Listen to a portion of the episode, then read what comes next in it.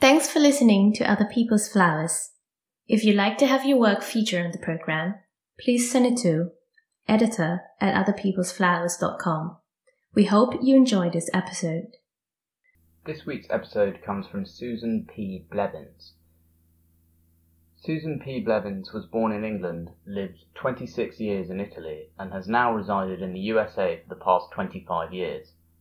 First in Taos, New Mexico, and currently in Houston, Texas. While living in Rome, she had a weekly column in an international English language newspaper, writing about food and restaurant reviews, primarily, though not exclusively. Since living in the USA, she has written pieces on gardens and gardening for North American and European publications, such as Sunset Magazine and Garden Praxis, and she is now writing stories of her life, travels, and philosophy, and is gaining traction in various literary publications, including Negative Capability, Kind of a Hurricane, New Verse News, When Women Waken, Chicago Literati, Mused Bella Online, Feminine Collective, Scarlet Leaf, and many others. She loves reading, writing, cats, classical music, and stimulating conversation, and believes that the purpose of life is love and service. Susan is reading her own work. A Sicilian Tale by Susan P. Blevins. Rosalia glared at Totonno as he put the finishing touches to the contraption that he was about to lock around her sex. They had been married for six glorious months of rampant sex, morning, noon, and night. But now he had to leave and serve his country in the military. They lived in a village in Sicily, island of lemons, the Lupara, and the Mafia, and most of the inhabitants of their village were related. Everyone had attended their church wedding, followed by a meal of good simple food and abundant wine, set out on tables among the olive trees, followed by dancing and good natured laughter, and the two lovebirds who couldn't keep their hands off one another. They had maintained their vow of prenuptial chastity, but after that hot wedding night, well, there was no restraining them. And now they had to part, Totonno had been called on to perform his obligatory military service for the Italian state and was about to go off to war in some far flung part of the world for two years. When they found out, they clung to each other and wept. They were beside themselves and vowed eternal love and faithfulness to one another. But Totonno wasn't going to take any chances. He was, after all, Siculo, a Sicilian through and through. And that meant he wasn't going to risk Rosalia playing around while he was gone. She was a gorgeous 21 year old, with a voluptuous, sensual body, and a mouth that all the men in the village dreamed of in their unguarded moments of sexual fantasy. Totonno was a clever fellow, and very adept with his hands so he had created a modern version of a chastity belt. This may now have been the 21st century, but he had the soul of a knight from the 13th century, going off to the Crusades and leaving his lady behind. You're hurting me, Rosalia cried out as he slipped the ingenious gadget up over her thighs, caressing her clitoris as he did so, causing her to moan with pleasure despite her fury at what he was doing to her.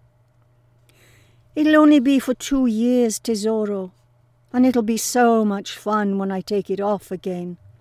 Look at the pretty little key I made for it, which I'm going to keep on a chain around my neck the whole time I'm away.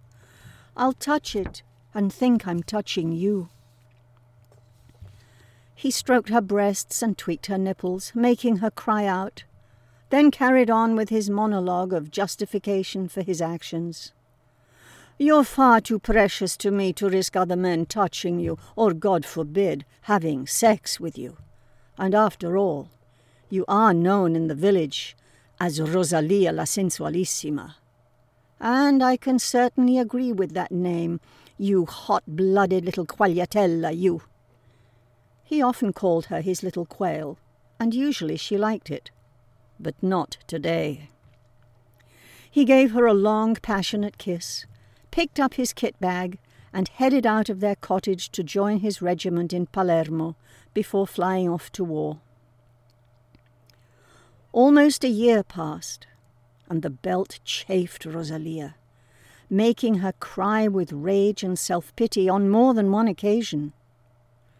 Then, one day, she received a letter from the Department of Defense telling her that her husband had gone missing in action. They could not tell her if he was alive or dead. She burst into tears when she read the letter, not so much because Totonno might be dead, but because she didn't know what on earth she was going to do now to be free of her prison. They had not told any of their family members what he had done to her, because Totonno did not want to be accused of extreme jealousy. So who could she turn to? She decided there was no one she could confide in. If she told her best friend, it would be all over the village by the following day. She would have to leave the island and take her chances on the mainland. She told her family that she was going on a pilgrimage to Rome to see the Pope. Instead, she took the train to Milan, as far away from Sicily as possible. Once there, she settled into a very cheap boarding house near the main train station and started asking around for a good locksmith. She wrote down a few names and visited a couple of them without explaining why she needed their services. But it wasn't until she went to check out the third locksmith that she knew she'd found the right one. He was young and handsome, with tanned skin, shockingly blue eyes, and tousled thick black hair.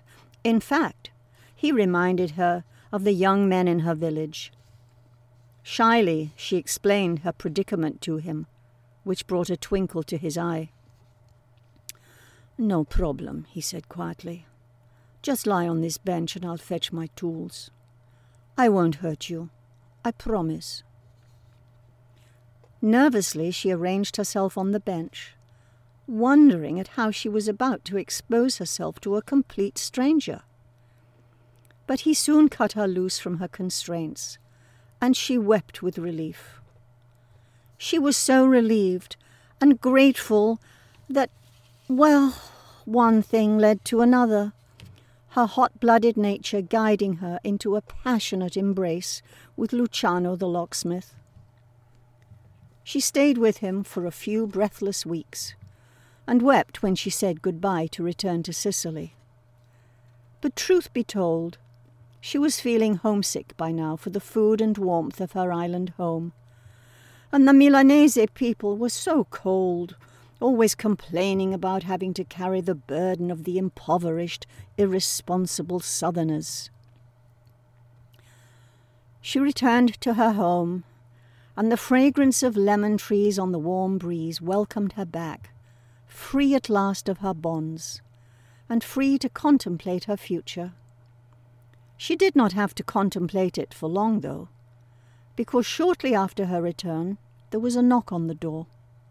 She opened it, and to her surprise and shock, there stood Totonno, wearing a lascivious grin on his face, expectantly waving the infamous key in front of her.